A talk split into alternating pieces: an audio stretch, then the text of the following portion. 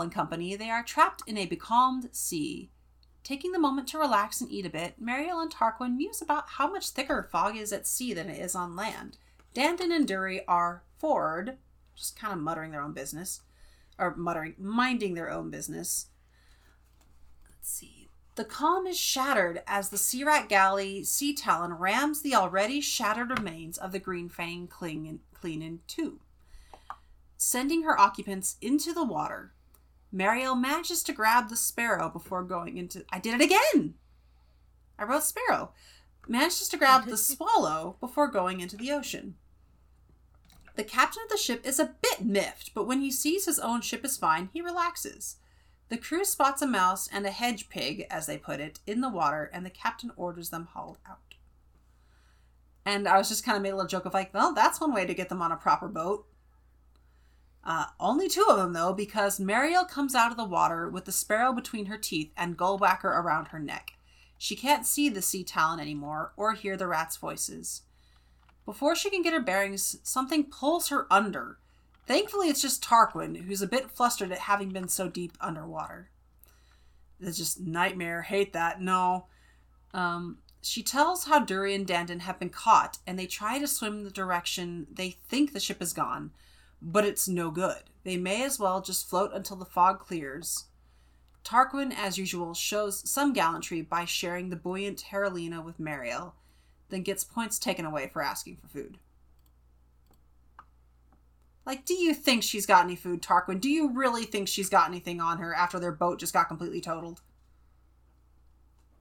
I'm, i think he's joking to to try and lighten the mood. Yeah, it's like I'll, I'll I'll tentatively give you credit there, but still, sir. Um, completely and utterly lost, the two float as much as possible as the sea rises and settles. The fog clears about evening, and they worry about the cold that's to come as night falls. The two's energy is failing badly. They try to keep each other's energy up, but Mariel is fading faster than the hare, which makes sense considering she is a much smaller creature. Um, yep. Tarquin advises Mariel put the s- swallow about her neck, and she says that's a good idea. He also helps her by holding her up, but they both know this can't last for long. Night falls, and the two are rescued by Lord Rawnblade, who snatches them out of the sea.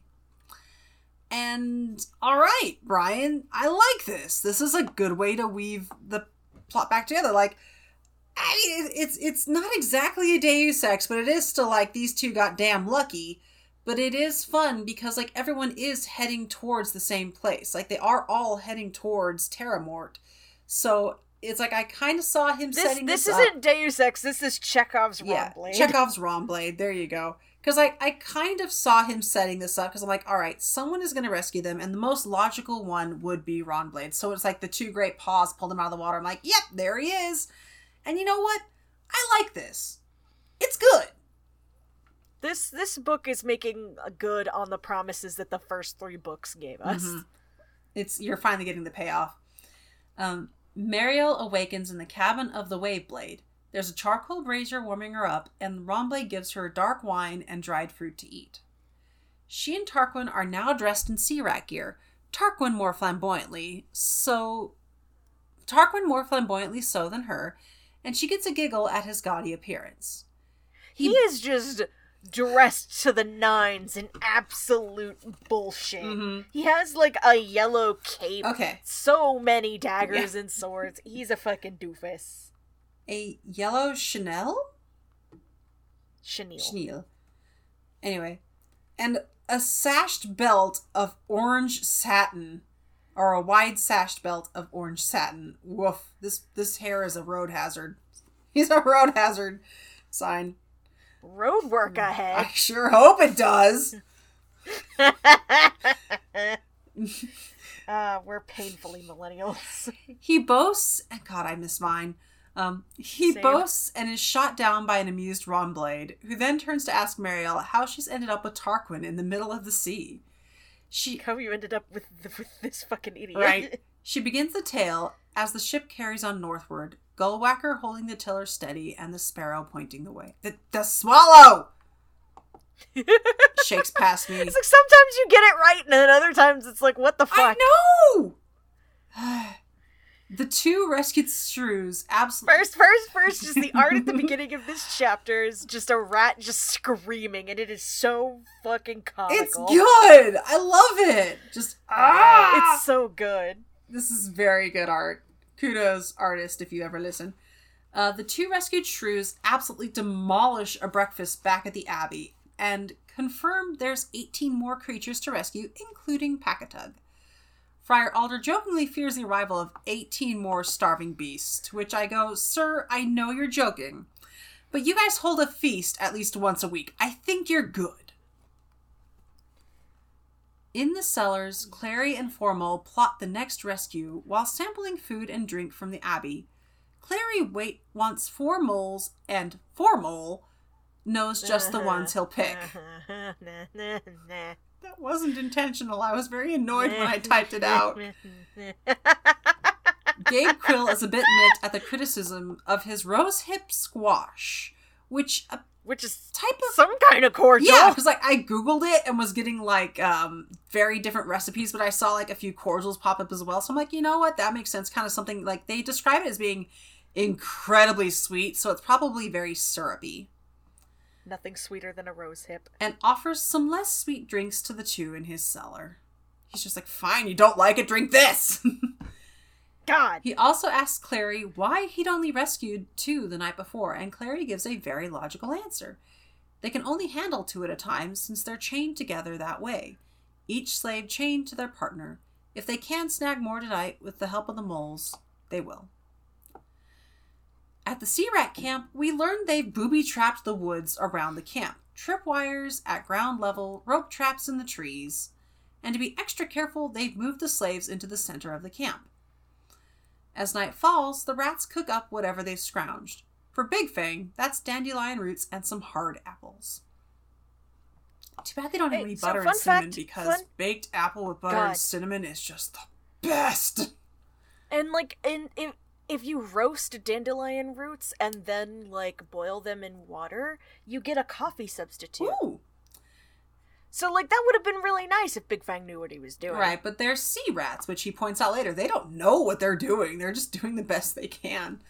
Um, he tries to cajole Kaibo into sharing wood pigeon he'd snagged. Kaibo's having none of it, saying he, Greypatch, and Fishgill had hunted it fair and square while the while out laying traps. Big Fang had been snoring asleep during that time. Tempers snap as Lard Gut singes his paw and wails in irritation. Using that, Big Fang once again makes a mutinous speech against Greypatch. What good is the fat of the land if it's all berries and roots? Why not go after Redwall again instead of huddling around protecting slaves? Greypatch makes a show of his own, hefting a log into the fire. He wonders why he hasn't killed Big Fang yet. Clearly, the rat's too stupid to see his plan. To which my response is no, I really want a reason for why this actually is. Like, why hasn't you why hasn't he killed Big Fang yet? Any other villain would have skewered Big Fang by now. And like, is it a show that Grey Patch is fundamentally not a leader? Like he's like he's not the leader that our previous villains have been. He doesn't have the charisma and he doesn't have the presence. He does have the brains, but he's just he's lacking and he can't just kill people off willy-nilly. And I I made a, a a point like I think if he kills Big Fang now, that'll just guarantee a mutiny. And with what happens later, I think that I was right. Because if you don't have a good reason to kill somebody like this where most of your crew is behind them, Mhm. They'll go for you. then you're just yeah, you're just guaranteeing that they'll come after you Mhm. because, you know, fuck you. Yeah, exactly. But later on we get a moment where it's like he's justified in being able to kill Big Fang. Because Big Fang starts it. Yeah, and Big Big Fang challenges him, Mhm. and that's what he's been waiting for. Right. So, Redwallers are risking themselves to save slaves they don't know. So, if they manage to catch Redwallers and hold them hostage, it's a free ticket into the Abbey. When Big Fang asks how he's sure they'll come back, Grey Patch once again insults his lack of foresight. The Redwallers are too noble to not come back. He dreams aloud, absolutely sure this plan will work, First take Redwall, then, with the slaves they'll have at hand, build a new fleet and take Terramort. And it's like, talk about like counting your chickens before they hatch. Every single time he's made one of these confident promises, it's like almost immediately come around to bite him in the ass. Or the eye, more often than not. Naturally, the hares have pinged the traps and are quite happily dismantling and moving them about. They do praise the rat's alertness and their ability to tie knots. And like Hon Rosie says, she's just like uh,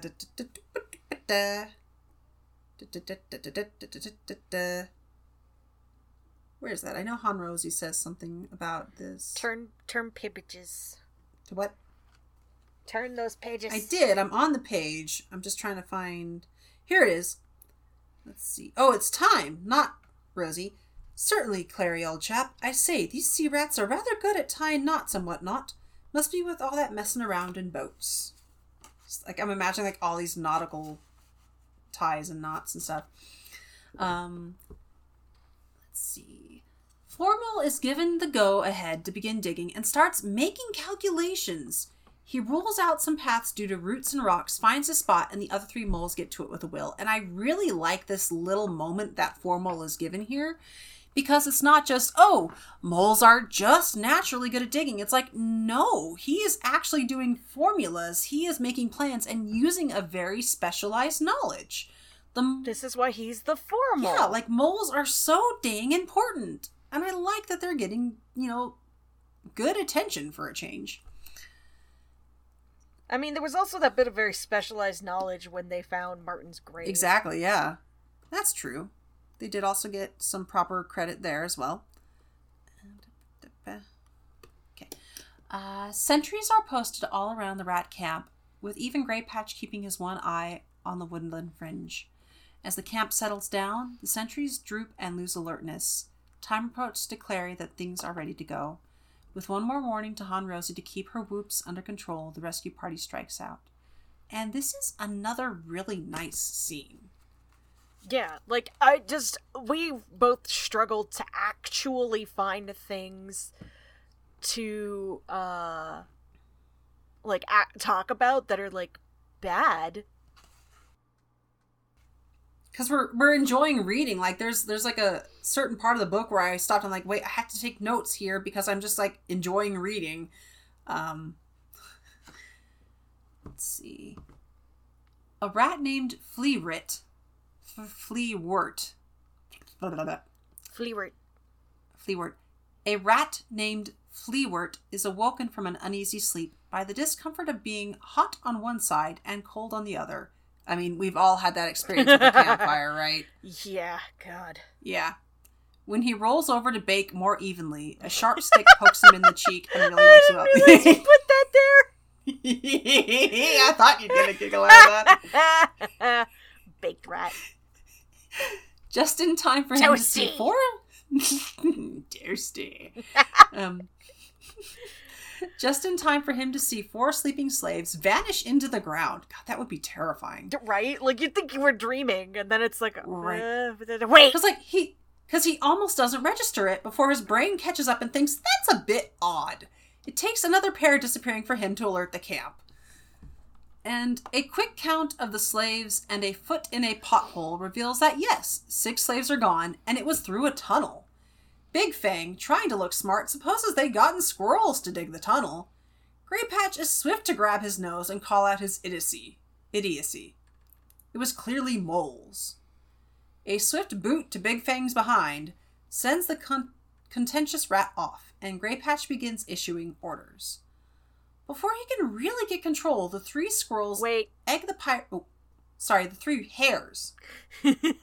squirrels the three. Were you hairs, tired? Were you tired, Kit? I was. I think I was tired writing this part because I think it was. Oh yeah, I read this part after work one evening. Apologies. Oh, you're good. Um, it's very funny to me personally. well, I mean, hopefully our listeners find it funny too. I hope they uh, do. Bef- before he can really get control, the three hares egg the pirates into chasing them right into the moved and reset traps. Uh, cue Benny Hill chase scene music. Yakety um, sax. Grey Patch launches over the fallen rats, only to be caught in a snare and flipped right upside down, even cracking his head against Frink, who was also caught in one of the traps. In the camp, Big Fang bellows how he was right. It was the squirrels. The hares said so. Fucking. Big Fang is just, he's so stupid. Him so stupid. they gotta stop. Stop making the rats stupid. Yeah. The Redwallers free the slaves, giving them good baths to hop into and promises of good food to feed them up. Flag quips they'll soon be fat as hogs, and Gabe Quill fairly takes offense to this. It's like, hey, Yeah, it it was it made me laugh. It was very cute. Um Flag struck the last of the chains free. Don't fret, Marm.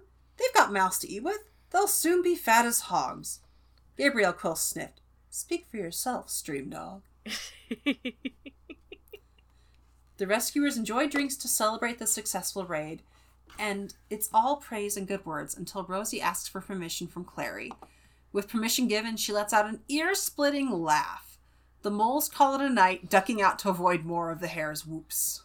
they're just like, "Mm, time for bed. Nope, not doing this. Uh huh. She is honestly kind of obnoxious. A little bit. She just, she reminds you of like, you know, when you go to like family get togethers and you've got like that one cousin or that one aunt who's just like way too boisterous. Yes. Like they've got way too much energy, and it's like, Yeah, that's me. Yeah. Hon Rosie cosplay later. Oh Um, God! we find ourselves. you give me the money to buy a Hon Rosie fursuit. I'll do it. I'll do it.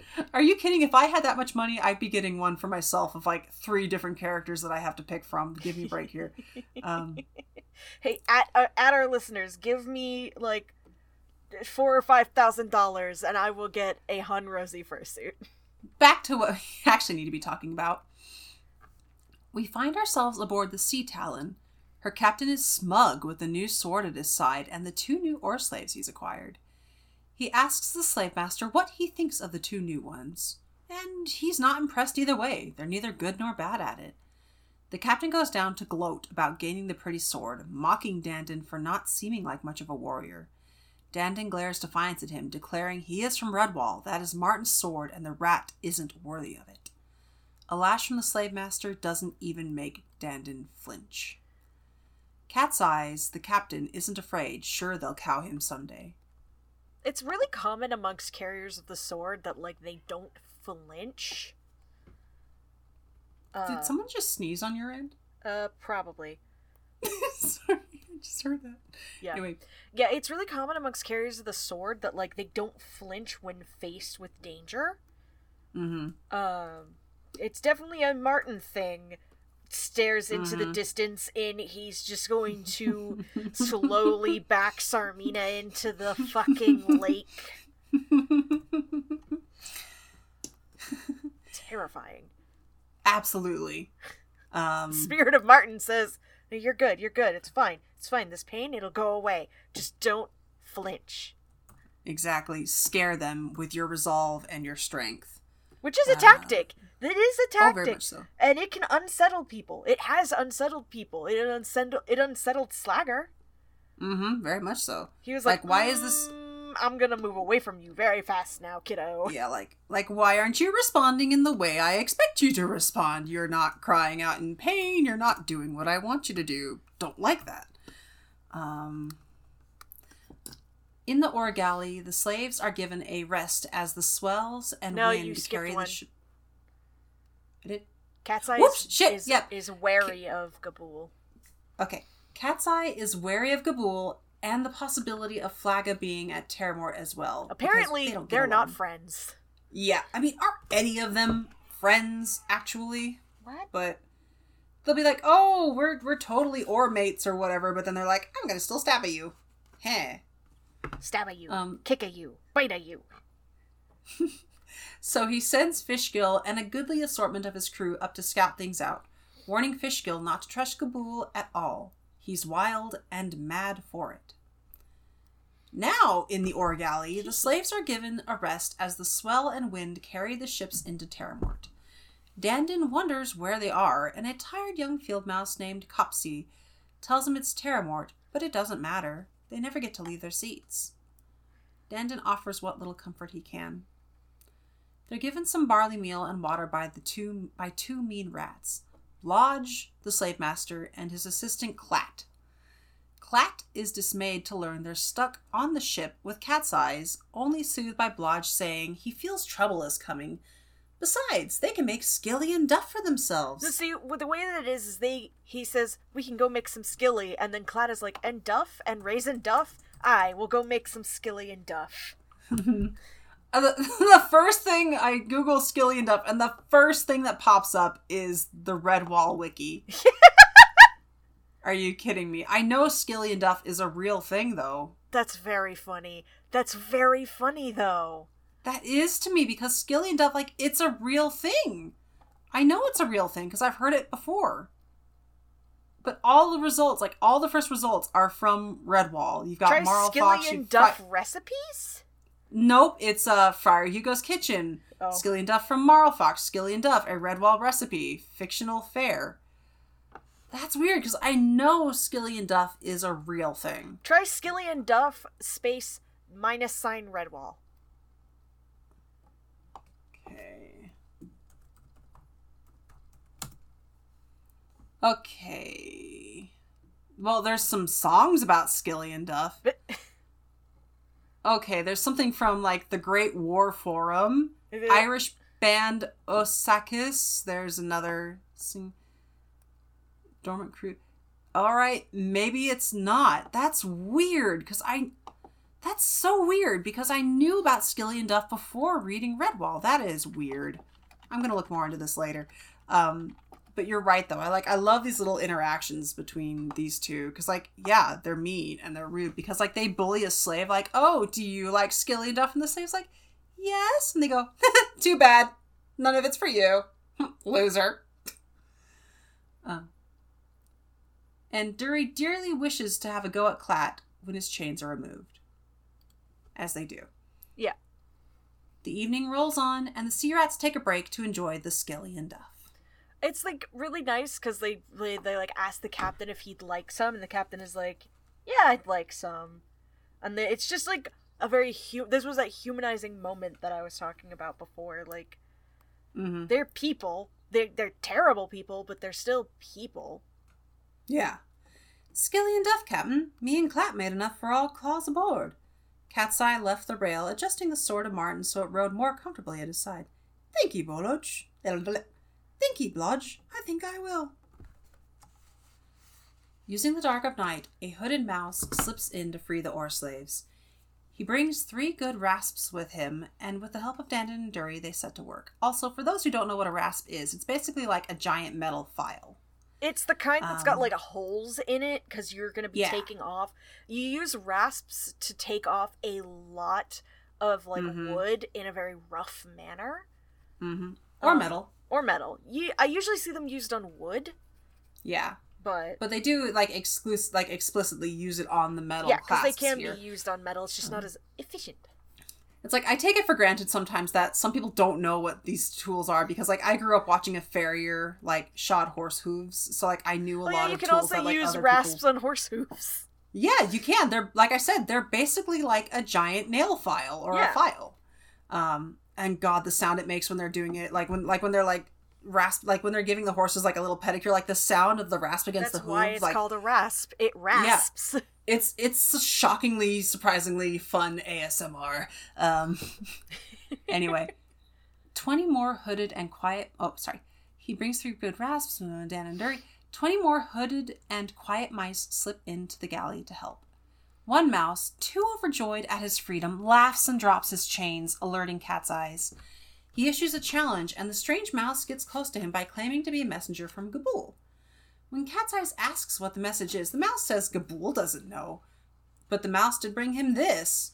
And he slays Cat's Eyes with a thrust from a dagger. Very cool moment, like, ha ha ha. The mouse is Um, like, is like actually, some Gabool Zor- doesn't know I'm here, but I did bring you this message. Yeah. Stab. Yeah, Stephanie! Um, like this is like straight up some like Zorro. Like if this is like being a Zorro skit, I wouldn't be surprised. Yeah, it's really good. Um, Blood, Blood, why is that name tripping me up all of a sudden? Blodge and Clat call for the captain, and the mice quickly hide the slain rat. Dandin tells the stranger to let him handle Blodge and Clat, having reclaimed Martin's sword. The two stumble down the galley and are terror stricken at the sight of the twenty mice. When they turn to flee, Dandin stands in the way. Dandin dispatches Blodge, and Durry and the oar slaves make short work of Clat. The sound of four more bodies hitting the water lets them know the ship is theirs. Dandin asks the stranger what next. He says they'll take everything of use out of the boat, then scupper her. He knows of caves they can hide in, and when the time is right, they'll take Fort Bladegirt for themselves. Dandin gives his name and asks the stranger who he is. With a flourish, he reveals himself to be Joseph the Bellmaker. I was right! He's alive! He's alive! Good job! He called it. I love that Izzy just put a happy face in the notes. I did. I put colon D. Yep. The next morning in Mossflower, Grey Patch loses his tentative control over the crew. Big Fang has a point he can no longer deny. They're low on food. Hunger beats out conquest. Grey Patch asks what's his answer to all that, and Big Fang says it's simple. Take their weapons and go hunting. Get birds and fish. Feed their bellies. Grey Patch says that's fine, but they need to build to build build Build. they need to build a cage for the ore slaves first. Finally, finally, Big Fang lays out a bear challenge to Grey Patch. One neither can brush away without a fight. And I'm like, about time! God damn. It's a close fight. Big Fang is young, strong, and angry. But in the end, Grey Patch's wile and experience wins out, and he spears Big Fang through. A fat squirrel observes. A fat squirrel observing above shakes his head. He saw it coming a mile away, and I'm like, "Whomst? Hello? the Who shit are is you?" this? Yeah, another squirrel? Why? To be fair, a lot of more people live in Mossflower Wood than just the people at the Abbey. Yeah, and this is like a good example of that. I do also like this is another book where like we get a lot of like really fun squirrel characters. Honestly. Um and I yes, even as annoying as yeah, even as annoying as Tree Rose is, I still like her too. Um she's a good character. yeah. Great she's like terrible, but she's a good character. She's terrible in a good way because it shows that squirrels aren't always like the good, you know, cheerful chipper fellows. Grey Patch establishes his dominance of the crew once more. He asks if anyone else dares to challenge him, and they don't. With his rule restored, he sets them to building the cage. Yeah, and this is where I'm like, okay, this is why Grey Patch hadn't killed Big Fang before now, because if he had, again, the crew probably would have mutinied or killed him. Exactly. Because Big Fang challenged him, whoever wins, the crew will be behind because that, that challenge means that they've proved that they deserve captainship. Yeah, Right? like he yeah, because Grey Pat sorry, Big Fang was the instigator. Big Fang lost. There you go. End of story. It's good shit. Yep. Okay. The fat squirrel is revealed to be Oak Tom, a friend of Rufe Brush. And I squints at possible Deus Ex Squirrelina, but it's a stretch because, in all seriousness, usually when you get a character introduced this late in a book with like such a bombastic style, such a really good intro, they're either there to be killed off in like a heroic sacrifice or they show up because Brian caught himself like riding himself into a corner and needed someone to help like get himself out of it. And I said, kudos to Brian this time around because Oak shows up early enough that we haven't spotted the corner. And I mean, I wasn't entirely wrong about the heroic sacrifice. I was just wrong about which characters were going to be doing it. Um, yeah, so- yeah, yeah. the two share an enthusiastic greeting, which changes from friendly wrestling and insults to compliments. Some Dibbins mistake the friendly roughhousing for a fight, and it gets the attention of the three leaders of the Abbey because they're like, Oi, kick him, bite him, don't let him bully you like that. Like the kids are just like, Oh, how dare this? This is, oh my goodness.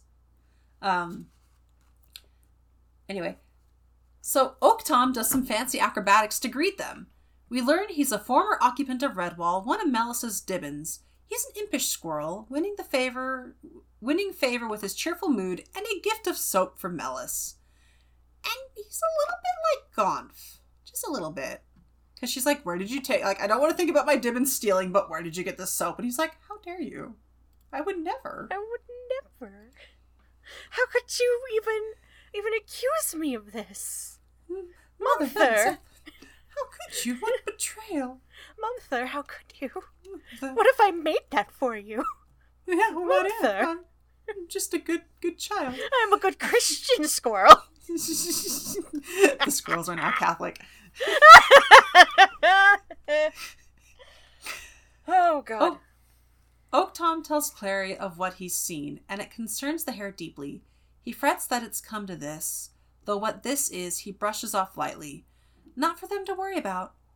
The others do still pick up on his worry, with Saxtus making note how the hares talk lighter the more worried they are. Mellus even like notices that Saxtus like makes this observation uh like with how young he is. Like Mm-hmm. it's very astute. It is like it's a good observation. He does a good job to notice this. And he who's it And he what's it? in their in their private guest room. The hares ponder the situation. Rosie suggests a day raid while the rats are out hunting, but Oak Tom has run off all the game for leagues. The rats would be back in camp by now with only a few roots and fruits to roast. They still won't say what the plan is, but it's fairly plain to see. They'll do what Rawnblade would do. It's time to fight. And we can kind of like extrapolate from here what this plan is going to be because we've seen what Rawnblade does and what he's currently doing, which is Mhm. sailing to Terramort by himself Mm-hmm. to go take out Gabool. And it's like, you don't know how many rats are there, good sir. Mm-hmm. So he's going into a fight outnumbered and is going to fight no matter what happens. And it's like, Mhm. mm, that doesn't bode well. Mm-hmm. Don't And like this. Chrissy, wake up. Speaking of Gabool, at Terramort, Gabool has fed Fishtail to Scrablag. He doesn't cover the hole anymore. He's completely settled into his own mad fancy. He, starts was basically in- just like, how dare Cat's Eye send a, a, a spy? yeah, like it's just a spy. Come on, man. And Scrablag is Um, like perched on Fishtail's corpse. Mm-hmm. It's not. It's not good. It's No. bad, actually. Very. He struts out to the dining hall, demanding the bell ring for him, the king. They tell him of the sunk. Sorry, the the captains tell him of the sunk boats, and he dismisses the fact that one of them isn't the Dark Queen. He doesn't care what the boat is called. As he leaves the hall, whispers of fear break out. Gabool is truly mad now. But the rats are trapped, nothing they can do, so they decide to wait for the rest of the fleet and make the best of it with the supplies while the supplies remain at the fort. And Oh, like this- tension slowly building. Yep. Like This this, is, is- a really good. It is so well written. I really hope. I really hope that the ending of the book doesn't fall flat Yeah. because this buildup of tension, and if the book falls flat, that'll be real disappointing. Mm-hmm. Just come on, Brian. Brian, we want you to nail Bring the landing home. here. Bring we it are home. rooting for you. Get we the home rooting run. for you so Come on. We hop back to Mariel, Tarquin, and Rawnblade as they make their way towards Terramort. She observes the noble Badger Lord. She can only approve of the fact that the bell her father has made was was for this great beast. She also misses her father deeply for a moment. And I really like it. Like it's it's a short, small passage, but it's really sweet. Like her reminiscing about how much she misses her father, how she hopes he's alive, and how his name meant everything to her the love, the guidance, the camar- camaraderie ship between parent and child. Mhm. How it was like having a best friend, than more like having a best friend than a father at times. His humorous twinkling eye and ready wit. It's very sweet. Um, just it humanizes her. It reminds us what she's fighting for and why she wants to get back to it so bad. Her life is shattered and shaken, and she just wants her dad back. Um, yeah. It's good. Tarquin Tarquin calls them back to reality as he spots three sails over the horizon. Rawnblade issues his orders and they follow the follow. Heck, Let me try that over. Tarquin calls them back to reality as he spots three sails over the horizon. Rawnblade issues his orders, they follow, and Rawnblade hides himself below. Hey, if anything else, I'll have a lot of practice editing things out of this episode. Mm. Okay. Nightwake, Crabclaw, and Blacksail are all racing towards Terramort. Like, this is another kind of cute moment where they're just like, hey, we're in the open, let's go! Zoom! Um, they've been traveling in a loose convoy, but now that they're closer to home, they decide it's time to cut loose with the friendly competition. I mean, who else is going to come after them? The Nightwake ends up closest to Mariel's ship and hails it, asking how they are. She minds having rudder trouble, and when he inquires about Orgai, Tarquin puts on a show of sleeping and being drunk. The ruse works, and the Nightwake carries on, the three captains sharing a laugh over Orgai's supposed drunkenness. And you're right, it is a very funny scene. It's so fucking funny because they don't use words; they just pantomime the whole thing at them, and it's it's just so funny. It's so well, funny. It's, it's a bit of fridge brilliance too, because like if Orgai is hungover and drunk, they're not going to want to be shouting back and forth because what's going to happen? Orgai is going to come, ra- you know, railing out of the cabins and lay into them, you know? yeah. So they're like, oh, well, we'll just pantomime it. There you go. And it works. It's a brilliant little bit of just, I like it. It's good. it's good shit. Good, good, good. Let's see. Rawnblade is happy the trick worked, and Mariel is covered in sweat from nerves. She's just like, this is not ocean spray on me. I'm literally just sweating that much." If they had been like a little bit closer, they would have known. Uh-huh. He sends a protesting Tarquin up to furl the sails so they'll arrive in Terramort well behind the other three ships. I want to read. The hare really tries to get out of doing it, but repeated orders of up and a failed plea to a seagull sees him in the rigging. He gives a good whine about how Hon Rosie would be laughing if she could see him. I want to. I want to read this. Please do. It's a charming moment. Rawnblade strode up on the deck. We'll furl in the sails and let uh, and let them get into Terramort well ahead of us. Up you go, Wood Sorrel. I'm too heavy to be climbing masts, and Mariel's needed on deck. Tarquin took a look at the swaying mainmast billowing with sail. He threw a paw across his eye and stuttered giddily. Oh, corks! Do I have to climb up that great swaying thing and fold all those windy old bed sheets? Do I really, sir? Rawnblade pointed a stern paw to the topmast. Up, Wood Sorrel, up. Tarquin spat on his paws but made a last ditch plea to a passing gull. I say, Bertie, old bean, just furl a jolly old sail or two as you're passing. There's a good chap. The gull flew heedlessly on. Rawnblade stood with his hefty paw still pointing into the rigging. Up. Tarquin nervously scaled the mast, calling out to the seagull, who had decided to hover overhead and view the performance. You rotten old featherbag, bet your mum was a cuckoo. Oh golly, if Hon Rosie could see me now, she'd split her fur laughing.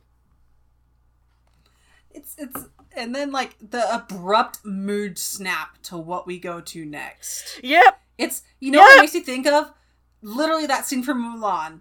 Girl worth fighting for and then boom, dead village. Mm-hmm. And I, I still love it when people point out that after that point the movie is no longer a musical. It's so good. Um At that exact moment in Mossflower, Rosie has never been more serious in her life. The hares, who are armed to the teeth, Oak Tom, Rufe Brush, and Tree Rose are all waiting just outside the rodent camp. Clary gives the squirrel one more batch of instructions. Squirrels. Clary gives the squirrels one more batch of instructions. Sorry, I had to do it once. get the slaves, get out, take a looping path back towards the abbey. Flag will help them out along the way. No matter what, they are to keep the slaves going full speed. Rufe worries about the hares. What's their plan?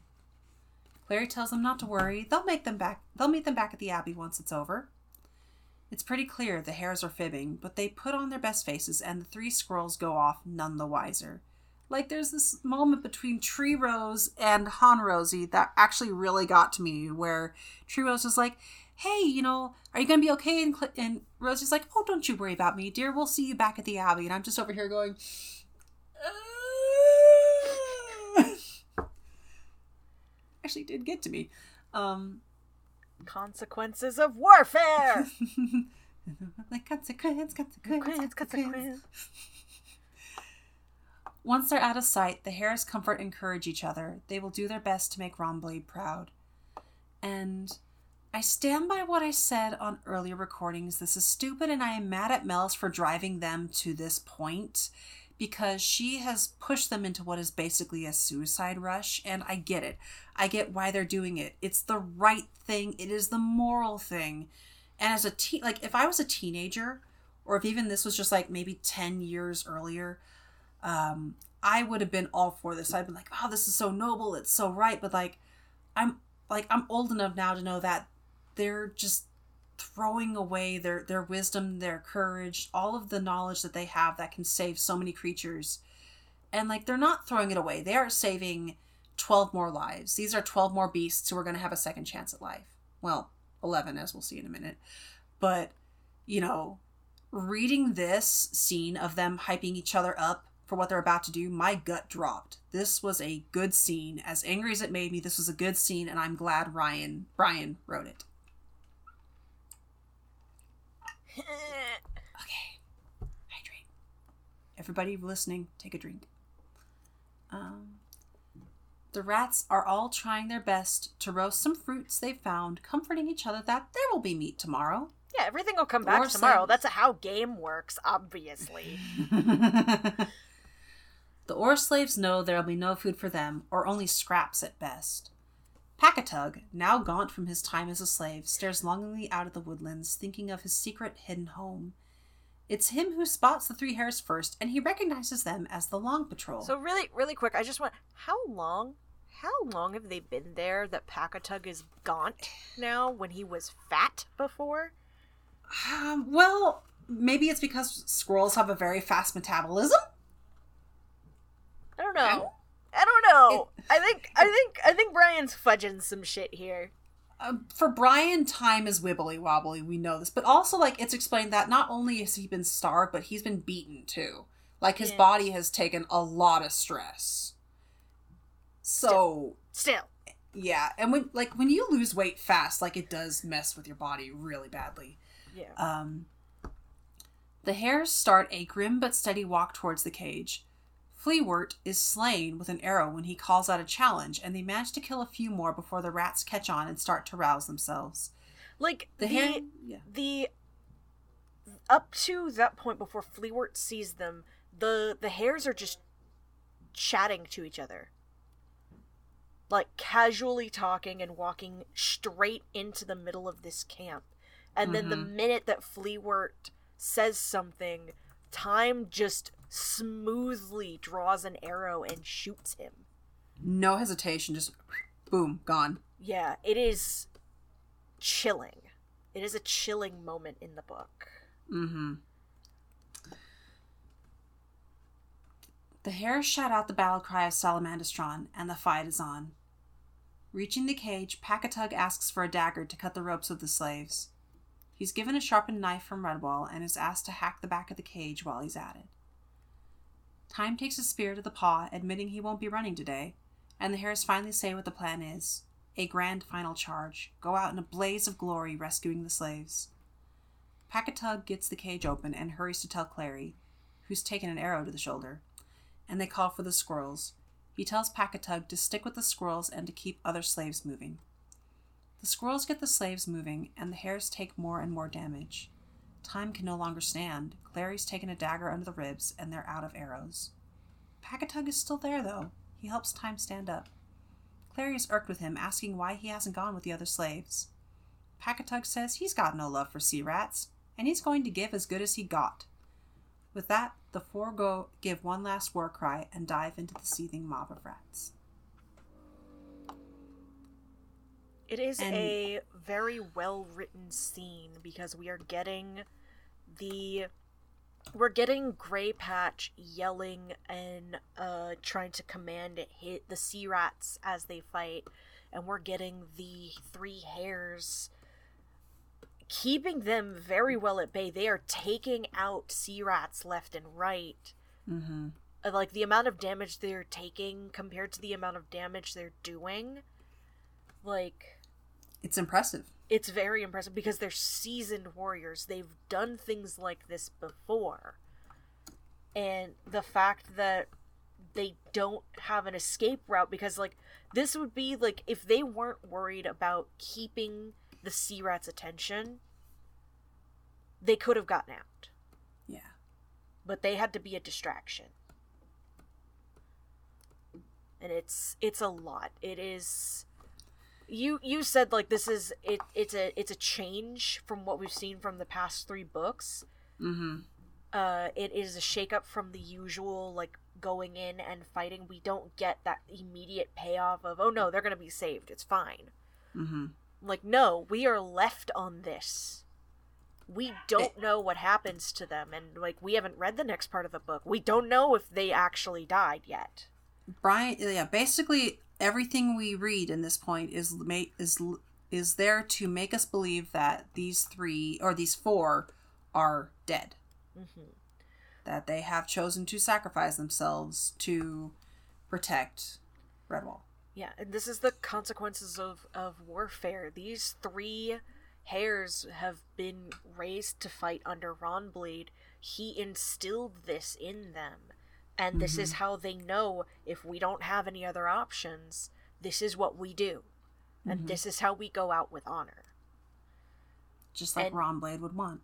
exactly it's a lot um and like i just said like the three hairs would know that like if they did this they'd take out enough sea rats to make it easier on redwall by doing this Yep. even if they go down they are making things easier for the hundreds of mice that live in redwall Yeah. They're just they're making the odds better. mm-hmm. And speaking of Redwall, evening falls at Redwall with no sign of the slaves or the heroes who went to get them.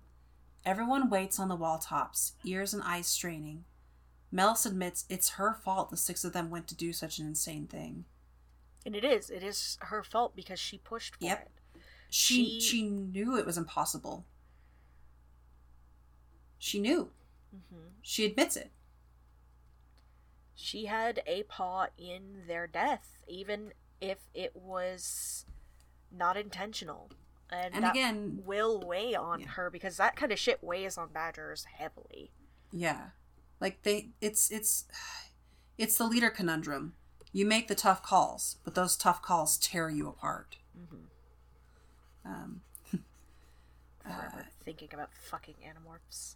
Uh, Danielle, you've given me the brainworms. like it's it's not just Animorphs. Like there are other book series I've read that have had Yeah, like yeah, yeah. like it's usually like the kingly figure or the queenly figure who's who's like I know I'm sending these people in to die, but if I don't send them in, everyone in the kingdom will die. I've got Yeah. no choice but to send these people in to die. They know what's going to happen to them. They know they're going to die. I'm not trying to hide it from them. But they made the choice to follow me and they made the choice to trust that if they go to die, at least I'm choosing the right place to send them so that they are going to do the most good. You know, it's it's not easy. You know what's happening. It's not mm-hmm. easy. Mm-hmm. and, there's it, this is one of those things also like people who don't have to make these decisions will constantly be like oh you would sacrifice this like these people and you wouldn't try and save like this one person because if you do that it causes problems for like you should try and save everybody and it's like sometimes you just can't and All it's right. not there's not any moral failing to that sometimes you have to make a choice yeah, I hate it, but there's a reason the stupid t- trolley problem is used. You know, sometimes you don't have a choice. Either way, That- someone's that- gonna die. problem is used by people who don't have to make those decisions. Exactly. And those decisions are hard and they suck. And again, with the idealism, we wish we didn't have to make them. But There, sometimes you have sometimes to. you have to put the safety and well being of everyone above the safety and well, like the saving one person, Mm-hmm. you know? Yep. And as loaded as that loaded as it can be say, sometimes the greater good is what you have to think of. Mhm. The greater good for the majority, not the singular. Yeah, there is no with warfare. There is no. There is right and wrong with warfare Mhm. on the the the macro scale, right? Right. But on the micro scale, when you're having to make decisions in the moment, there is no right or wrong. There is only do. Yep. you have to make a decision and you have to hope that it is the one that saves the most people. Yep. It is the one that keeps the most people from dying. And that's just how it is. It sucks. It really does. And it's it's harsh and you know, when I was younger, like I would have been like, no, that doesn't make any fucking sense. Like they have to decide to save everybody because that's the right thing to do. And it's like, yeah, I guess if you are going this like from a philosophy point, but the reality of it is, is like that's not how real life works. Mm-mm. Boy, how do you wish it did, though, sometimes. It's that idealism. And like, again, like, like it's the ideal. Like, I would love to live in an ideal world. Mm-hmm. I think the Redwallers and everybody else would also love to live in an ideal world. The Redwallers try. But it is because of people like the Long Patrol that they're able to do that. Mm-hmm. Um, because the Long Patrol come and help with the problems that they have that threaten that way of life. Exactly. Um, that's like the one thing about the Long Patrol that I do like is they actually they don't go out and look for fights. Like with Salamandastron, usually the fights end up coming to them. Yeah. They're like, hey, we didn't start it, but we're sure as hell gonna finish it. Yeah. It's- they- Ladies they- don't they're- start they're fights, but they can finish them. Yes. They're protecting the land from things. And you make a comment later, it's like, what fucking war are they fighting? And it's not necessarily a war, it's just like the sea rats want to come and take this shit because they're Right. the sea rats. And the badgers are in the way. Yeah. So it's Well- the the badgers kind of personal war with them. We'll talk about that in a minute when we get to it. yeah. Um, Flag comforts her that Clary would have done it with her urging or no. Clary had left a scroll for Flag telling him the plan, and Flag had also burnt said scroll, so we never get any As confirmation. as ordered. As ordered by Clary. Clary and his two hares were born to fight sea rats, and they'd have it no other way. Two hours from two hours from dawn, Simeon finally hears the incoming slaves and their rescuers. Those on the wall tops prep arrows and spears and send out twenty others to help rescue them. Or escort them. Everyone gets inside safely, and while the slaves are being freed from their chains, the three squirrels share the saddening tale of the hare's last stand. They're deeply shaken, as are all of the Redwallers, but the abbot does his best to comfort them. The hares knew they'd live short lives. It is the way of creatures who are born into war. They did what they wanted and brought a little more freedom to the world. And I, I kinda go is off a little actually bit here. crying in this Yeah. moment. yeah, like her her her spoiled nature has been pretty well shattered by seeing this. So I got a little heated at the moment because I put once again this is a moment where I go, what war? What we hear about sea rats raiding settlements and villages. What settlements? What villages? We never see these places. We never see the wider world Brian keeps talking about. Like all that exists in this world is like there's the hares and salamandastron. They're protecting this island from sea rats. But what's there to protect when we never see any of it? We don't see other villages. We never get any other named places. Like he keeps saying, oh, like these guys got kidnapped from a village. They got kidnapped from a, a town. It's like, where are these places? We never see them trading with each other. We never see them trading with Redwall. We never get these connections that make us care about this wider world that they're supposedly protecting. You know, like there's so much wildness between places that they have to make up riddle quests just to find the flippin' shore.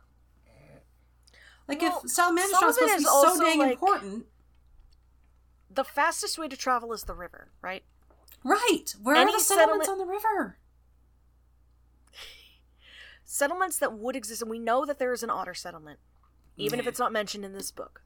We know that there are the shrews, even if they're not mentioned in this book. We know in some other book there's like a small family of voles. There's smaller families also that live along on their own. Like as Yeah. homesteads or farmsteads, things like that, same as like what we would have. There are no But- cars. There are I- no road roads, right? There's no There- horses either, yeah, except for the one horse. which doesn't technically exist in this time period right now. Mhm. But like we know that there is a sea otter settlement. Even if it's not in this book. We know that there are there are multiple squirrel settlements. We know that they exist in this world from other books, right? Because we've read those books. But like we know there are settlements and we know information doesn't travel fast. People don't travel fast. If you Yeah. want to get somewhere, you have to walk or pull a cart yourself. Right? Yeah. there's not anything that can help you do that. And so, like, we don't hear about these because getting that information is difficult. It's the same way it's like you can know conceptually, like, you live on one side of one place. You can know conceptually, okay, I know there's a town all the way on the other side of that place. That's a fucking week's walk away Yeah. because you have to walk there. In our modern times, we are so used to being able to get places in like maybe half an hour. Like to get from one side of my city to the other side of my city, it takes about half an hour, right? Mm-hmm. To drive. On a bike, uh, like an hour or two. Mm-hmm. By foot, that's all day. I used to live five minutes driving distance away from where I worked. Between my apartment and my job was a park. Sometimes I would walk through said park to work. It would take me an hour to get to work because I was walking, I wasn't driving. Yeah. So walking means the distance between things is so much bigger. Our worlds now are so much smaller to a degree because we have the luxury of being able to get somewhere very quickly. I guess it's just frustrating because, like, even back in medieval times, they would have, like, they would have horses or carts, but I also have to remember that here, especially in Redwall, they don't have even those conveniences to help them I out. I really wish that Brian had been more into the idea of like bugs. Right? Like we got that one beetle. I really wish that he had done more with like bugs and like birds being like bird not birds as we say Messengers. but like birds could be couriers. Birds Yeah. could be information. Like because we got that with the one robin, um, and, we got the beetle with the sparrows. and kind of with the sparrows. And if if Brian had leaned into like large bugs, I think we would have gotten more instances of like cart pulling and stuff like that. So Yeah. it would have closed that distance. But as it is, boats is the fastest way to travel. Yeah, it's like he he almost I feel like he almost got a little too far into the fantasy, realized he didn't want to be quite that fantastical in that sense, and then pulled back a little too hard. Like I feel like in later books he kind of gets a little better of a balance. Yeah, I don't think we ever get the very large bugs ever again, though. No, that's too bad. Yeah, I mean, yeah, then we do kind of have we don't Scrablag, but see these yeah we don't see these villages and stuff. We don't see like everything else along this coast but salamandastron is a huge outpost right? Yeah, and it can be seen up and down the coast for a decent bit i would assume. It's a mountain. yeah, and so like there are probably settlements that like the that's why we have the long patrol hares can go for days on foot and be fine so they probably travel between these settlements which is also probably why they eat so much hmm um burning a lot of calories. Forth. Yeah, they're traveling back and forth, up and down the coast. We don't know how many other hares are part of the Long Patrol. We never see them. We don't know where they are in the world. Yeah, We've met Long Patrol members in other books that have been like far away from Salamandastron. yeah, Like, haven't been to the- Salamandastron in ages. Yeah, on the other side of what is essentially the world. Yeah, Uh, so like we don't see this and in this is the fourth book and so like it's very it, it, it is good to point out what war what are we seeing? Because we only know like from the other books we know like the first three books we know people live in mossflower wood in homesteads right? There's some smaller like farmsteads. We know there are the shrews. We know there are the otters. We know there are the squirrels. Right? Hmm we know that they each have their own smaller settlements we don't specifically know where many of them are like i don't remember where the squirrels are i do know that the otters are somewhere on mossflower river The shrews are up some side paths, right? Yeah. And we know like there's a shrew village somewhere off the coast, right? I I guess it's just frustrating to me sometimes because Oh, and there's bats in the mountains. Yeah. Though we never get to see them again. No. It's it's frustrating for me because it's like I almost feel like Brian takes for granted the medieval stereotypes that he plays with sometimes. Oh yeah, anybody who writes stories like this uh do. Like there are a, a lot, like a lot of stories that have been set in this kind of idealized fantasy medieval times that Yeah. take for granted a lot and just kind of want you to make assumptions about the world Mm-hmm. that there is more than what we're seeing. Unfortunately, in these we don't get the the the characters going through small towns. A lot of times in those other books, we get that. We get Yeah. the main characters going through small towns, Yeah. meeting more people. Like in this book, like they meet people. Like they met the the owls. They met uh Bobo and uh Furt, uh Furl, and they met um all of the like reptile, like the not reptile, the amphibians in the swamp. Yeah. Which arguably that could have been that is a settlement. Arguably. That's true. Um, it's just not built the same way that they would have built it. We have Yeah. the the the frogs and and toads. That's also a settlement. There's multiple of those along the coast, and despite the fact that you know they may not get along with the hares, the hares are still protecting them too. yeah, that's true. When they're not beating them up. well, yeah. Um, and like, it's it's we just don't get that same level of interaction that we get in like fantasy stories that have humans in them, right? We don't get like, oh, we're gonna walk along the main dirt road that leads to the abbey, and we're gonna see what village we come to. We don't get that. That doesn't exist Yeah. that road think leads to yeah. the mountains and away into Mossflower, God knows where. Yeah, it's like who who made this road? Who travels like I think that's why it irritates me so much. Who made these roads? Who travels these roads? Like if we these roads exist, individual should be- travelers move along these roads quite relatively frequently, air quotes. we Yes, but even get- then We don't normally get caravans or anything like that. We get Mhm. like allusions to the fact that Redwall will take in caravans and allusions to Redwall taking in like individuals because we get like the recorder scrolls, but we don't know how often that happens. It's yeah. It is an interesting thing for Brian to have kind of missed. Yeah. Because it does, it, it can pull you out of that suspension of disbelief because you're like, but wait, where is everybody else? The Right. world feels empty and disjointed. Yeah. It's it's a fairy tale of sorts. Yeah. And like I mean, like I said before, in a world where you don't have a very fast way of moving around besides your own feet, it can feel empty and disjointed, right? Yeah, but I also feel like that's not giving people enough credit.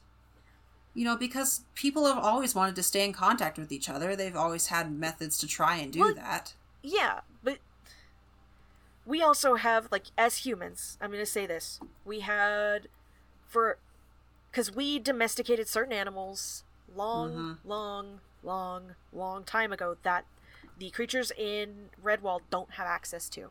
Right. Like horses. Or Horses, trained, pigeons. trained birds Yeah. and things like that. And birds just kind of fall out of these books They come and in go. a way. in Yeah, a they come and go. way. We get birds of prey quite frequently. Yeah, they're the intelligent ones. But when we hear mention of other birds, like smaller birds, like uh, larks and like doves and things like that, they're always just bird song. Yeah. We don't get mention of them being intelligent in the same way. Yeah. Or they're Ugh. dragons, like the heron. Right, right. They're just big things to fight. Yeah. You Yeah. know? Um so it's they're missing a lot of things that humans have had access to for thousands of years that it just doesn't exist in this world, which again that that's a hole in the world building, I think. Like again, if Brian had kept to the hey, bugs. Bugs are a thing. Bugs can be big. Yeah. Bugs can pull uh, carts if they are big, and that would also help with some of the weird sizing issues because right we get ants that are ant sized, like small, like ant sized. Like if the Yeah. if all of the people of Redwall were human sized, the ants are ant sized. but then we get scorpions who are scorpion like Sized Dragon. compared to mice. Yeah, right I, I mean it's it's a mix whatever works best at the time Yeah, Pretty much. And if Brian had kept with like, well, maybe they raised some beetles to be big, right like thousands and thousands of years ago. But as it is, it's more like it the the creatures are just humans but given different names. hang on there's a there's a good manga i want to recommend uh if you if you like this aesthetic of small people who have big bugs who help them out and just like generally like if redwall had an actual like really fun world building and was partial to baking like they've got a lot of baking things um it's a manga called hakumei and mikochi. And it's these two little ladies who live in a little world and just kind of go around doing their thing. And it's really, really relaxing and i like it a lot. Oh and um, so moving on from this point because we've talked about world building for quite a bit and we're almost done. right.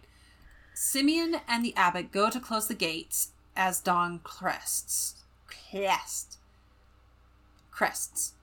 But stop to call in bag and run who sleepily say they've been saying goodbye to Mellus and flag. Both had slipped away carrying their longbows and a great load of arrows and i'm just like boy!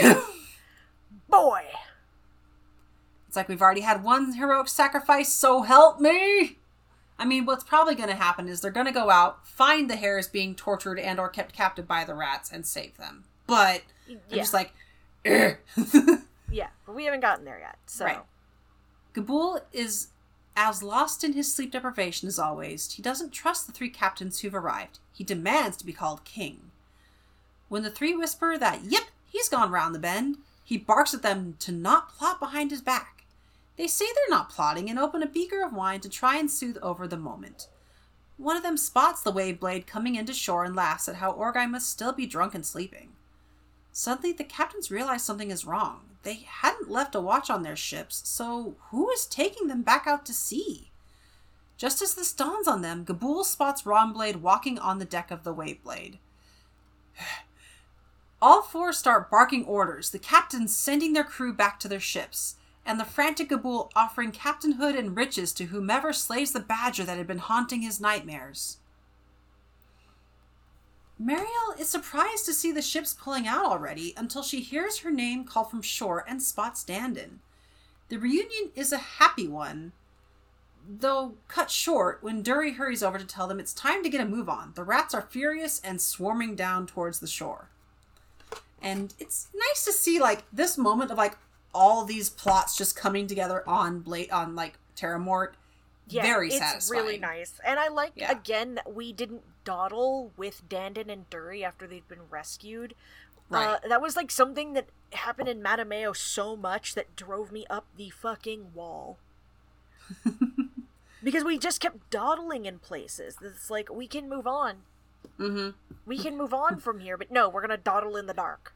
Get on with it! Um, two shrews take over the Waveblade, and Durry leads them all to their hidden caves. Seven or so rats dive into the water to go after the Waveblade. The others spot Rawnblade, who hasn't yet had time to duck out of view. Dandin realizes they've both been spot or Dandin realizes they've been spotted, and Rawnblade prepares to make a stand. He's almost taken over by the blood wrath, but Dandin is able to calm him down. We, you see, Dandin is able to calm him down, but it took all of them a good few minutes to like make Rawnblade Uh-huh. move. Uh huh. Because he's just like, I'm gonna fight. Like I'm they say, gonna like, do a murder. they can see his eyes are glazing over and his breathing's getting heavy. It's just like this is definitely like this man has PTSD and he is expressing it with violence. Violence. Um, they follow Durry, who moves a large boulder to show them the hidden caves. Once all inside, they roll the boulder back into place and shove some timber in place to keep it shut. It's basically like the boulder balances in such a perfect way it can be moved very easily. Yeah. No, you're Um, good. The sea rats look about but can't figure out where they vanished to. One comments how his father had always said badgers were magic. It wins him no goodwill. And all of them are guy just giggling behind the rock, and then they decide Yeah. to leave. The group marches down a tunnel and they call the three up on what's hap- they catch the three up on what's happening. They're going to meet the Trag. God, that sounds like something bad. Um, It sure does. doesn't it? I'm just like I feel like I'm saying something I shouldn't. Terramort resistance against Gabool. Ugh. Phew. Until Dandin mentions that the leader knows Mariel very well, seeing as it's her father. Which I was like, yes. Yeah. She snatches the torch from him and dashes down the tunnel, calling out for him. Just leaves the rest in the dust in the dark. She's just like, father, father. The two share a tearful reunion in the high ceiling cavern that serves as the Trag base. Both share in the joy of seeing the other again. The rest stumble out of the tunnel, Durry nursing a bruised nose that he'd bashed against a wall in the dark. He mumbles how he's going to tell his knuckle about such rough treatment. Over a feast of forged and pilfered food, Joseph stares, shares his story. He's He'd missed the rocks when pushed down the window, hitting the sea hard and passing out. The sea had washed him around the island where he was rescued by a vole, who simply introduces himself as Tan Lock. Tan Lock doesn't talk much, and I put a little note of like, "Aw, he's baby's first D and D character, brooding, a desire for revenge. This guy's got a whole story behind him." He's the main character. Yeah, He's So the main Jo- character we never get to know about. Exactly. And Joseph fills in his backstory. His family had been slain, and now he only lives to kill Hook Fang, the captain of the Black Sail. There you go. What more do you need, right? I'm just like this guy. needs to Baby's first rogue. He he needs to be sitting in a tavern, smoking a pipe, wearing a cape. Okay, He's the ranger. Oh He's already he's already wearing a hood. Um They'd kept alive by staying hidden on the far side of the island until stumbling across the tunnels and the new lease on life their winding paths gave them. Using the tunnels, they could gather food, rescue other slaves, and generally build their strength and knowledge. They planned to fight the fort soon, all of them wanting deeply to remove Gabool from the world. There's a tense moment as Rawnblade aggressively asserts his right to kill Gabool. Joseph counters that he's already sworn to slay the rat. Mariel throws her hat in, declaring she and Gullwhacker will get to, get to him. First come, first serve. Dandin also says the sword of Martin is for slaying evil beasts, and he won't hesitate to slay Gabool.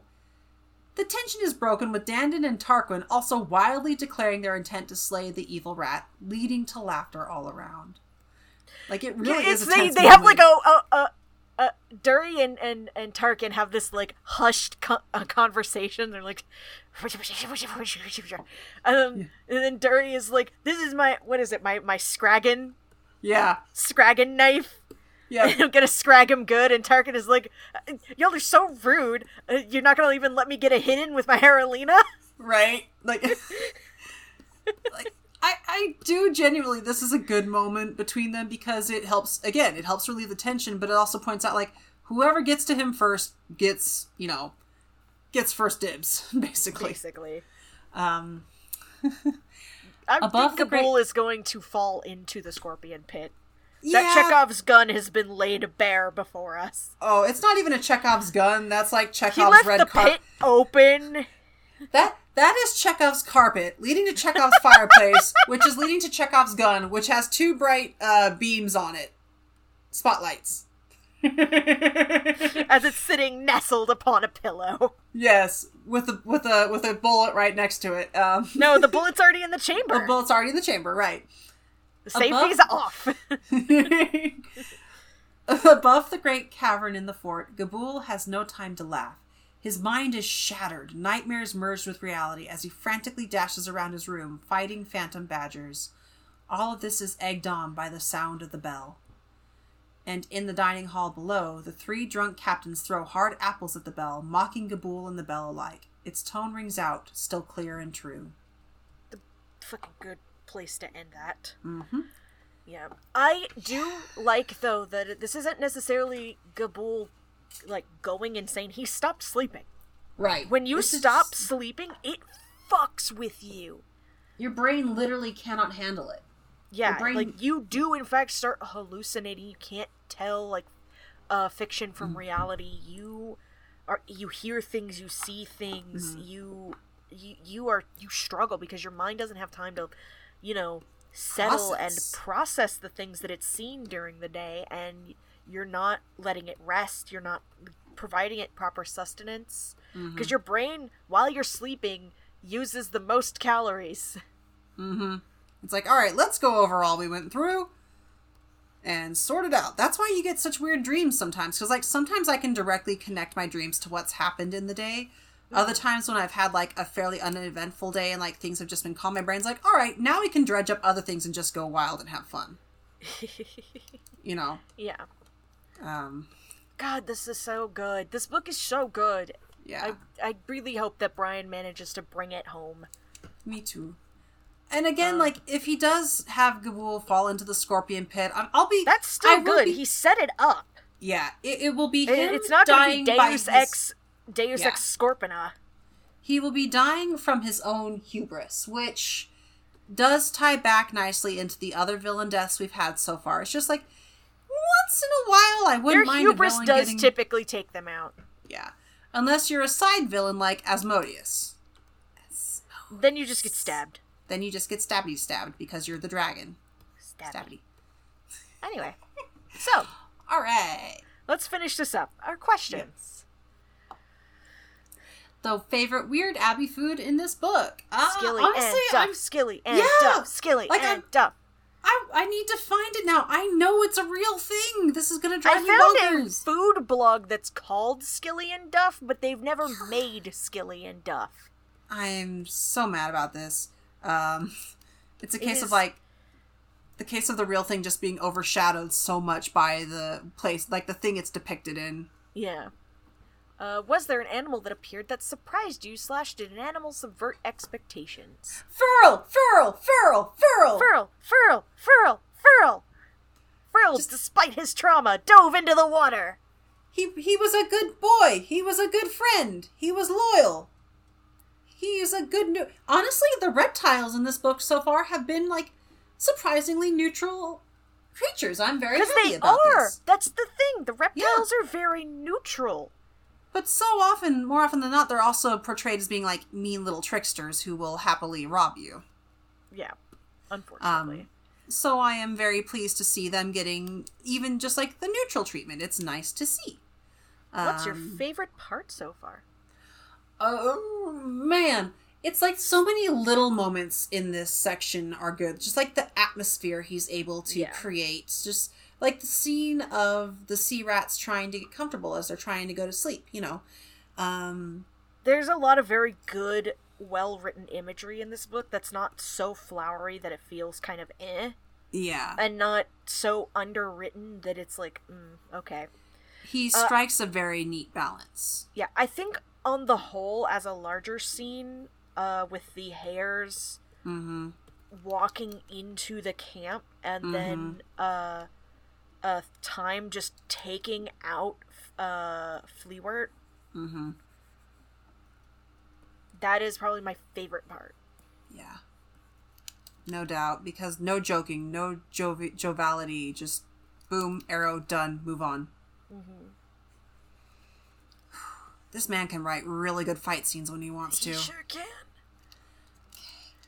And now we actually have two questions from readers. Or not readers, listeners. I mean, they're also readers. Yeah, they are readers too. From Kate the Mad on Discord. Which of the villains, major and minor, would be vampires and which would be werewolves? All right, so hold on. I got a I got a book that's got most of the villains in it. I've got the friend and foe little thingy. Give me a second. All right, let's see. Let's see. Skipping past Redwall's heroes. I mean, skipping- definitely like the easy one, like the easiest one is that um um whoa, brain fart. Uh the freaking fox. Why did my brain just go and forget his name? Eh. S- Uh, Well, Slagar. Slagar. Yeah. Um, Sla- Slagar is a vampire. There's no question there. Slagar's a vampire. Cluny's a werewolf. Cluny's a werewolf. Sarmina's a werewolf. Gabool's a werewolf. Gabool's a werewolf. So let, let me let me go through let me go through the ones that are in here because this Uh, actually goes through you know, quite actually, a few of them.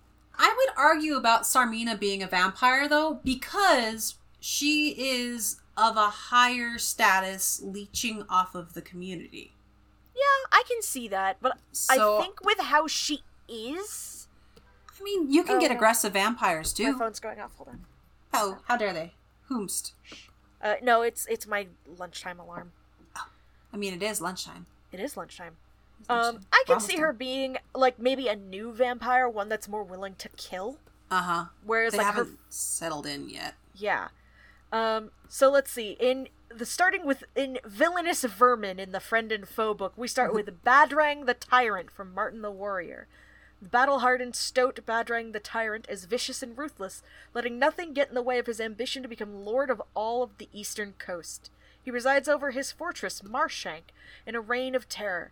But his false power created by bullying and torture utterly deserts him when he comes face to face with young Martin the Warrior in the final battle.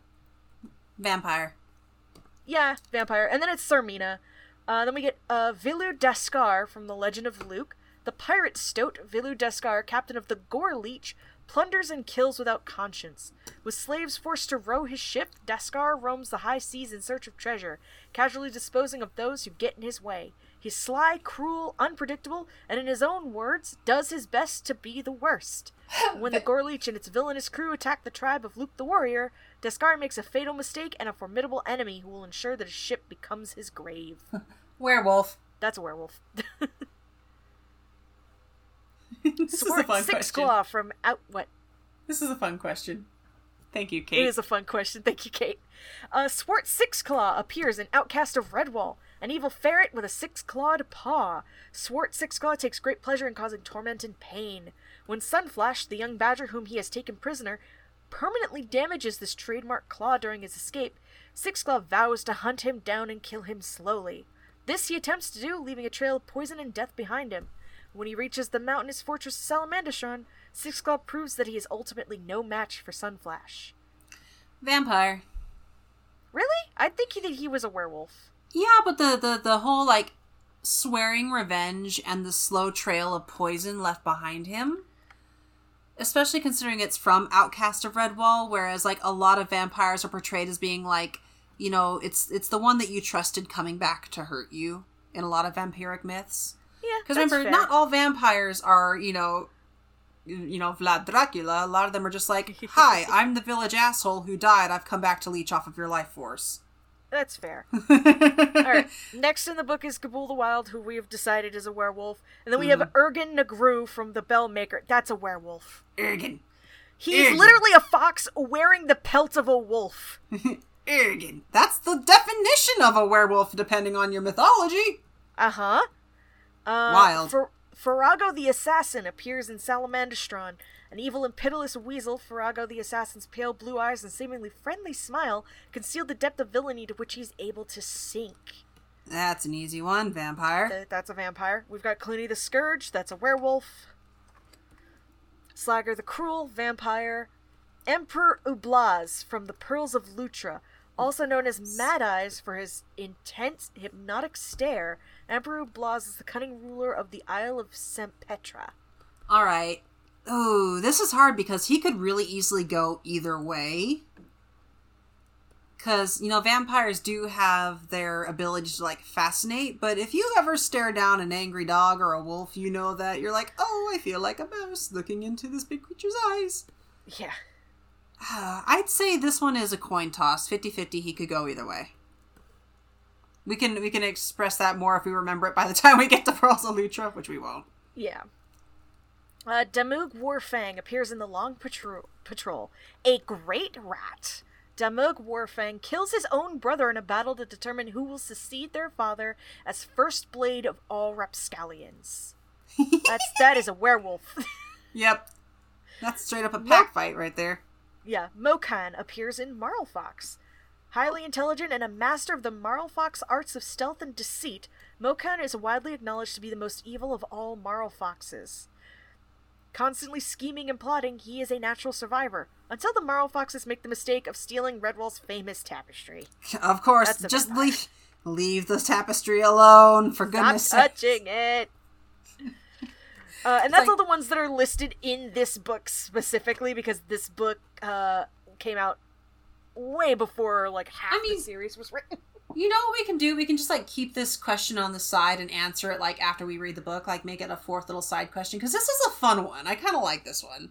It's very good. It's Yeah. very very good. I think uh, all in all, a lot of rats will tend to be werewolves because of the Mhm. way that they wield power. Right. Uh, stoats, weasels, and ferrets can be a toss up. mm-hmm. Uh, foxes will tend to be vampires, and then the wildcats. Honestly, I can see, depending, the wildcats can be a toss up because I can still see Sarmina very easily being a werewolf, Yeah. but like one of the, like, maybe like more powerful packs of wolves, Mm-hmm. you know? Yeah. Um, but foxes are definitely vampires. oh yeah. Definitely. They're sneaky. Sneaky. I mean, hey, you know, Slagar has to be invited into the Abbey after all. Yeah?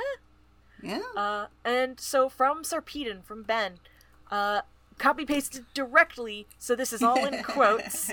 Ooh, a question for you. Do you think Martin needs the focal point of the sword nearby to help the Redwallers as a kind of signal boost? And who else do you think would be a cool ghost assist in the series? I'm calling Constance right off as my pick. I, would do think that Martin say- needs the the sword as a focal Yeah. point. Uh, 'Cause- because when in Mattimeo, he is more around the sword than he is around the Abbey. He's around the Abbey. He's doing stuff, but he seems to be Mm-hmm. Weaker. less there, like weaker. Yeah. So the further away the sword gets, the weaker. Like that that connection is still there, but it's like pulling uh something taut. Mm-hmm. And so the tighter that pull is, the more thinly stretched he is. Yeah. And he He has has to put his working. focus more towards the sword. Yeah. Because the sword is usually where his bearer is. And, like, you do notice, too, like, during the whole invasion right now, Martin's not really doing a whole lot. Yeah, Martin He's doesn't not- seem to be there, but he's helping Dandon and Mariel a Mm-hmm. lot. Because they're the Oh. ones who need him the most right now. And the bearer also, I think, channels his spirit to a degree through the sword more actively. Oh, very much so. Yeah. Uh, Ghost Assist, definitely Constance. Uh, I think uh, Boar the Fighter. Mm-hmm. Honestly, mind- any Badger. I wouldn't think- mind Gonf helping me out once in a while. Definitely Gonf. I think. Uh, uh, uh. Shit, Uh, what was. Uh, Abbess Germaine. Mm-hmm. Come in with the Um, medical knowledge there. Yeah. And not just medical, but tactics Uh, in general. Shit, what's his face? The otter with no tail. What was his name again? Mask! Yeah, Mask. Definitely Mask. Yeah. He could help with the cosplay. Yeah. uh, Warbeak. Mm-hmm. Her just finding like, what have you been doing since I've been gone? Idiots! Idiots. You're bad at this. You bad at this. Let me tell you how to lead. Um Where my spetta? Why am I empty? Where'd they go? What the fuck? Yeah. what you been doing? Um Although, to be fair, they're not in the Abbey yet in this book. Yeah, which is I think very smart of Brian to like go back because now he can flesh some things out and also not worry about the sparrow. Yeah. Gives him a chance to think that particular point over. I don't think he ever does. A lot of the books that we're going to be getting into also are in the past. yeah, As we go, it's like Redwall and Mattimeo are like the furthest point in the future right now, yeah, but they're not the furthest point in the future because I know we've looked at them in chronological order and they are like smack ass in the middle. yeah, which I'm okay with. Yeah. But yes, All right. Uh, if any of you have any ideas on like which of the villains, major and minor, would be vampires and which would be werewolves, or like who you think would be a cool like ghost, this is like who would be a good cool force ghost, please let us know. We'd love to hear your answers to these questions because I know we hit a bunch of the major villains, but we didn't hit very many of the minor villains. Mm-hmm. we're hungry. Um, we only have so much time. Yeah, honestly. right, want me to do that outro then? Yes. Thank you for listening to Abbey Archives. We are grateful you lent us your ears, and we hope you enjoyed your time with us. This has been Kit. You can find me at Kitsy in a box on Twitter. I also make the Kitsune, which are a closed species of dessert themed foxes. Get Redwall themed ones. Kit's about to drop a new, like, pre made set. Yeah, there's 12 of be- them. It's gonna be good. I've Yeah. seen I've seen the previews. Although I've by the the 'em. time this drops, it's like it's gonna be out. Although no, Yeah. if I drop it on Monday and this drops, although this won't be out until like two or Tuesday. three weeks. Yeah. No, this has to come out on this has to this has to come out on Tuesday. Yes, but not the whole thing. No, no. By the time the Yeah. end of this, yeah, you're right. Yep. Anyway, Anyway. uh, just keep an eye out for other shit. Uh, Yeah. I've been Izzy. You can find me on Twitter at the Shondeer. You can find me on Tumblr at uh, lotsadeer.tumblr.com. Um, you can find uh, the other podcast that I do at Hope's Hearth Pod, which is an actual play Solar Hope Punk uh, TTRPG podcast. We just finished out season two. Well, season two, I think the finale is going to be dropping the same week the first episode of this set comes out. Uh, so it'll be done by the time this is done coming out. Um, if you want to answer like these questions or want to talk to us, you can uh, join the Discord, which should be linked on our Tumblr and on our Twitter, which is Abbey Archives in both places. Or you can talk to us on Reddit, where we post in the r slash Eulalia. Star a little asterisk Oh. there where Izzy posts because I am an old woman and I don't like Reddit. Yeah, I usually post there, but usually I only post like if you talk to us, we will talk back, but I do not make a lot of comments on there. I will upvote things though. Um cuz y'all are so fucking creative. There's a lot of really good shit there.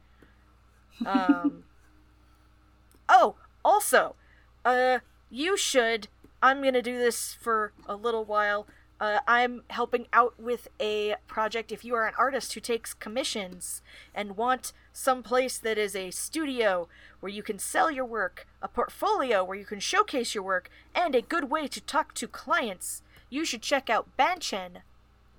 Uh, Banchan. Uh, hold on. What the fuck is the URL again? Yeah.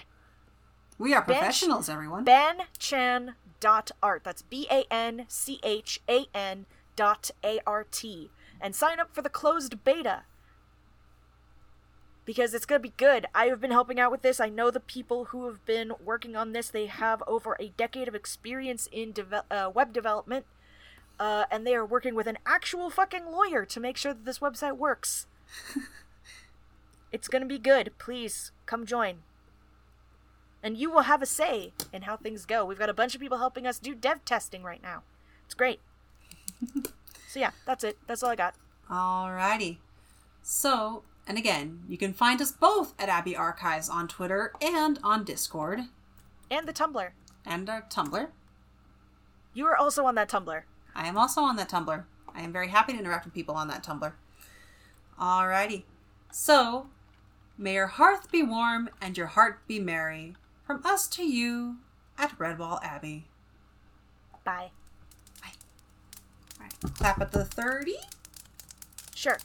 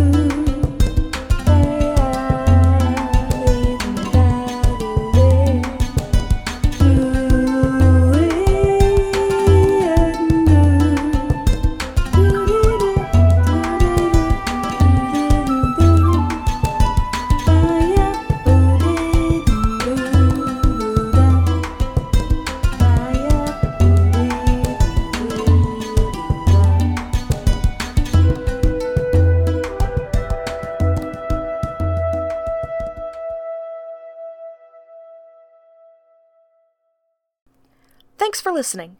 If you like this podcast and want to help keep it going, please consider donating to our Ko-fi, linked in the description below. Follow our Twitter and Tumblr at Abbey Archives and join our Discord. This podcast is part of Hearthside Enclave, and some other shows you might like are Hope's Hearth, a solar hope punk actual play podcast, and Post Apocalyptic News Radio, a Fallout inspired audio drama.